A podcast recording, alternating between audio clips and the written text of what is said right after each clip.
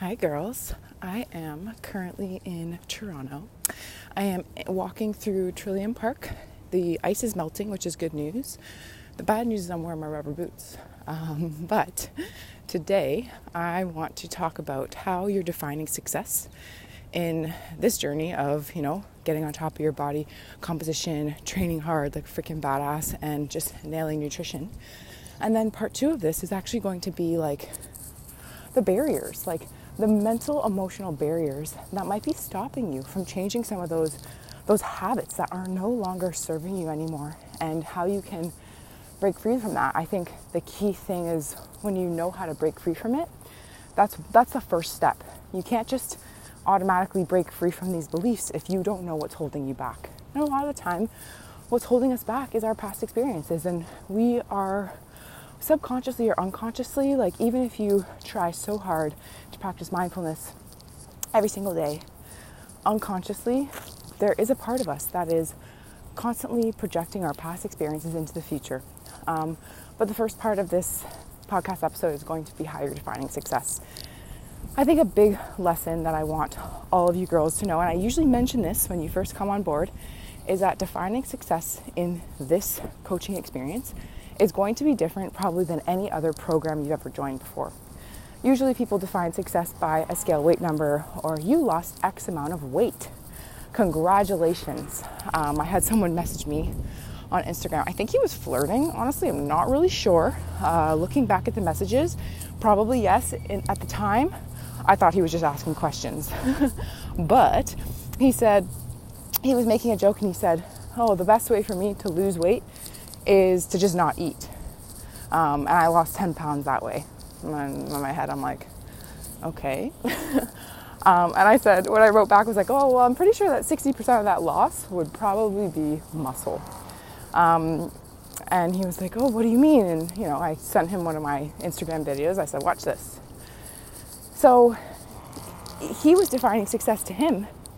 The positive feedback was, well, I lost 10 pounds just by not eating. Wow that is going to get me success. Like anytime I need to lose weight, I'm going to do that. And maybe some of you girls have defined success that way. Um, I know previously I have.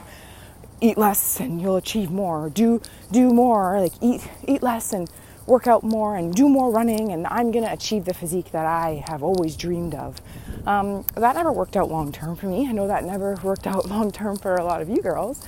And so that's why you're here, and that's why I'm here. I honestly, I feel like my life message is to share this knowledge and and to help people. And Elisa feels the same way. Like we always talk about how like we're so lucky that we do have a group of women like you to share all of this stuff with. So I want you to really think about today how you're defining success and what that actually means for you.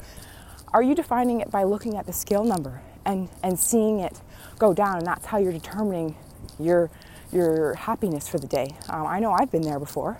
If I saw a scale weight number, even though I've been on my process, if I saw a scale weight number that was in the upwards directions or an upward fluctuation, I'd be like, well, this day is shit now because I'm not on track. When we know that that's the re- that's not the reality of it. I could I wish that I could show all of you girls all of your data. Now I would never do that because there's confidential issues there if you looked at every single one of our client and myself's data and Elisa's data, you would see that scale weight fluctuations in the upwards directions are very, very, very, very normal. So we cannot define success that way. How we look at scale weight fluctuations is we look at it over the span of the month. If we are aiming, and there's so many different variables on how we're determining success. So I don't even want to get into the details of the science behind the scale weight fluctuations because there's lots of lectures on that anyways. I want to talk about how you're defining success emotionally and mentally within yourself. How is that? What does that look like for you? For me, what that looks like is sticking to my process. If I am 100% sticking to my process, even 90% sticking to my process, because hey, sometimes we're not perfect and that's okay. If I am 90, 95% sticking to my process, that is what has me feeling successful. That's how I build confidence to get to where I want to be um, to look at my physique and say, damn, you know, this is from consistent hard work. And that's how you build confidence. You don't build confidence by being in a state of lesser, you build confidence by being in a state of abundance. You trust the process. And I don't just mean the process that Elisa and I share with you, I mean the process of like life and enjoying the process and understanding that like there's going to be high highs, there's going to be low lows, and all of those things in between.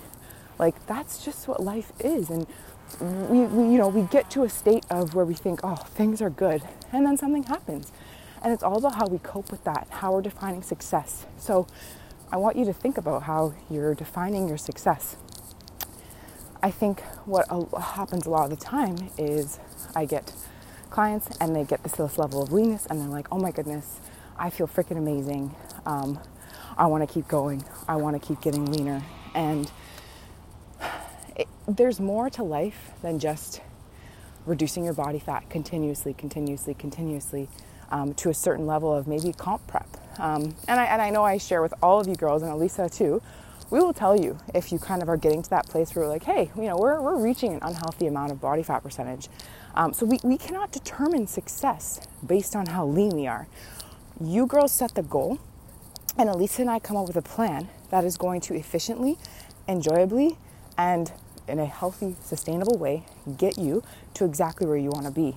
So remember that defining success isn't necessarily only about achieving said goal because there's always going to be another goal next. It's about lo- loving the process, falling in love with the process of like becoming a better version of yourself um, and not defining your self worth based on your productivity, based on like, I always say, like, being hot is a fucking mindset, guys. Like, you are all so goddamn hot. It's a mindset.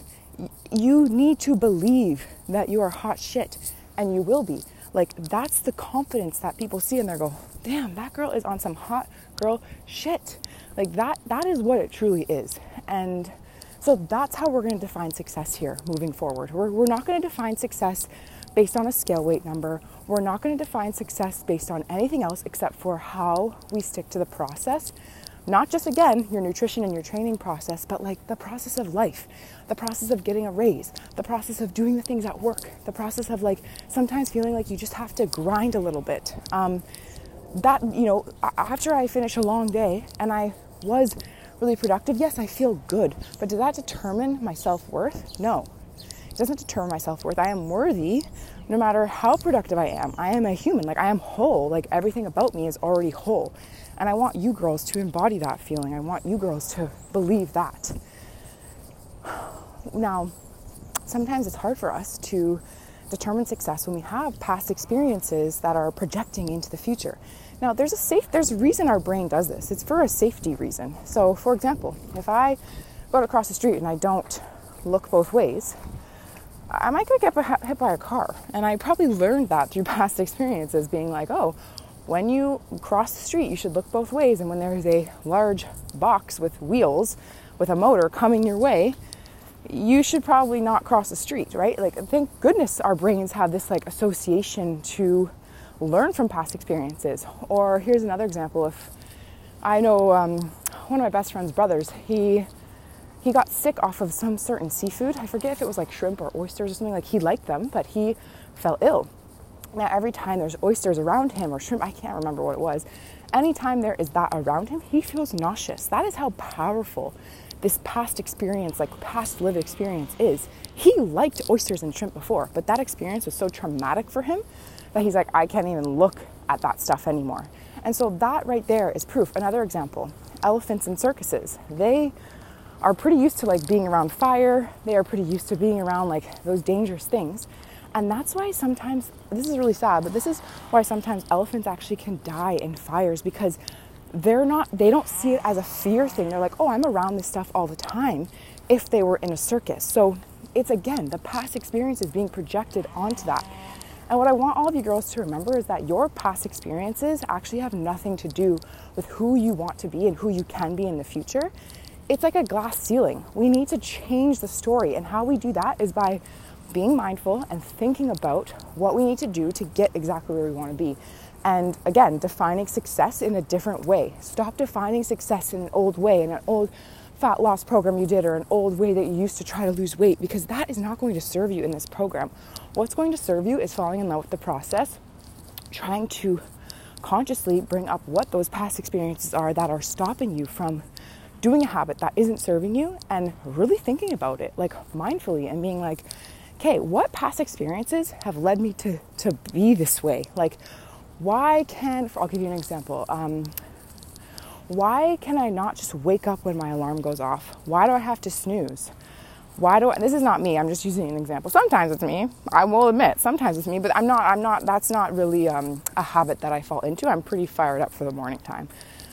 Why, why is that? Why can I not just like get up when my first alarm goes off? Well, it's because unconsciously you don't think that you can because there's something in your past experiences that's like, okay, like you don't do that. That's not you as a person, and that's never going to be you. Change the freaking story, girls. Like, this is how you grow. This is how you become a better version of yourself. You're not comparing yourself to anyone else. You are literally comparing yourself to you and no one else. Um, it's wrapping up at 10 minutes here. I usually promise you girls a little short, short and sweet podcast episodes. Um, I really hope that this was helpful. I really want to leave this on the last note of maybe giving you some some feedback on if you are feeling really overwhelmed and if you are feeling like you know February can be a difficult month for some people it's research is saying that February might be like the saddest month for people I don't want to put again that that lived experience in your head but you know if you are in the northern hemisphere it's cold it's snowy and so it can make us feel really overwhelming and this is how you win the day, okay? I'll, I'll, I'll give you four steps to winning the day. Step one, you need to minimize your must do's for the week. Literally, brain dump your to do list for this week and score off anything that's not absolutely vital. And that must get done this week, okay? Minimize your to do list. Do the essentials. What's important what's not important. And really think about what's important for your happiness right? Maybe those little tiny things that you have on your to-do list maybe those are the things that are bogging you down and making you feel clouded and making you feel like oh there's just so much to do and i can't do this. Here i go again feeling overwhelmed and feeling like i can't complete all the things i need to do you know maybe you don't need to get back to everyone right away right you treat your treat your text messages like emails um, don't catch up with people if you don't want to. You can say no. You can say, um, you know what, I'm going to use this time for rest. You don't even have to say that. You could say, oh, I'm not available, but in a couple weeks, my schedule is actually free. Um, Elisa and I talk about this all the time, you know. Um, friends, old friends, or old patients, they, they reach out to us on Instagram with, with lots of details about, oh, like, what should I be doing here? What should I be eating? And it's like, you know, it's not a good platform for us to be giving any kind of nutrition, medical. It's illegal to give medical advice on Instagram. Um, but you know, you, it's that is that's crossing a boundary um, to do that. So it's really important that you create boundaries for yourself when it comes to other people that are sucking energy from you and really taking away from what you truly, truly want. Because you're all here because you truly want to be here, um, and that's what we love so much about all of you girls. Like it's a it's a it's a luxury being here and having coaching and um, we want to serve you as, as best as we can. The step two is i would say just focus on the 24 hours ahead of you at a time. Try and make that 24 hour period the least stressful that you possibly can maybe going for walks and not thinking about personal development or you know not listening to podcasts that are going to necessarily always benefit your learning experience. Like maybe listening to podcasts that are fiction. Maybe listening to podcasts that are funny.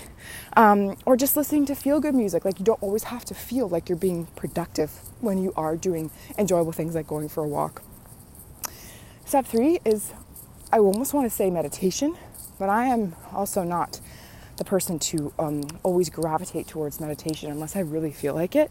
There's definitely a time and place. Um, Elisa is definitely more of that person who does gravitate towards meditation, um, and she she utilizes that a lot more than I do. But I, I like to practice like simple mindfulness looking at things in detail, going on awe walks. So awe walks are when you like, you know, you don't have your phone out, you're not listening to music, and you're just looking around. That's what I'm doing right now, actually in Trillium Park, as I'm telling you about this. Looking around, and I'm enjoying like the trees and the beauty that winter still has. Like it is really beautiful if you just change your perspective. Um, like listen to the sounds, listen to what you're hearing ultimately like the goal here is just to like slow down focus on your awareness it doesn't need to be a 10 minute meditation It just needs to be you experiencing life in the moment, not worrying about the past and not worrying about the future. Lastly, look ahead to tonight and switch your phone off as early as possible. After work, put some calming music on or alpha waves. I like alpha waves. Um, or put like your favorite movie. I like Pitch Perfect. One of my favorite movies. I will never get sick of that movie. Something that I will always want to watch over and over again. I'm sure my future partner will not enjoy that about me, but he will have to suffer through that. you know, light a candle and, you know, have a hot shower or have a hot bath. And if you need to clean up your personal space, take the five minutes to do that. Take out the garbage.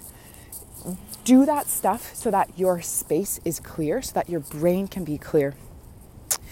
Focus on the 24 hours ahead of you and balance the energy output that you are putting out every single day with work with you know whether you see lots of people um, you know there's we all have things that we need to do every day that's going to put energy out and we need to make sure that we're balancing it with the energy in.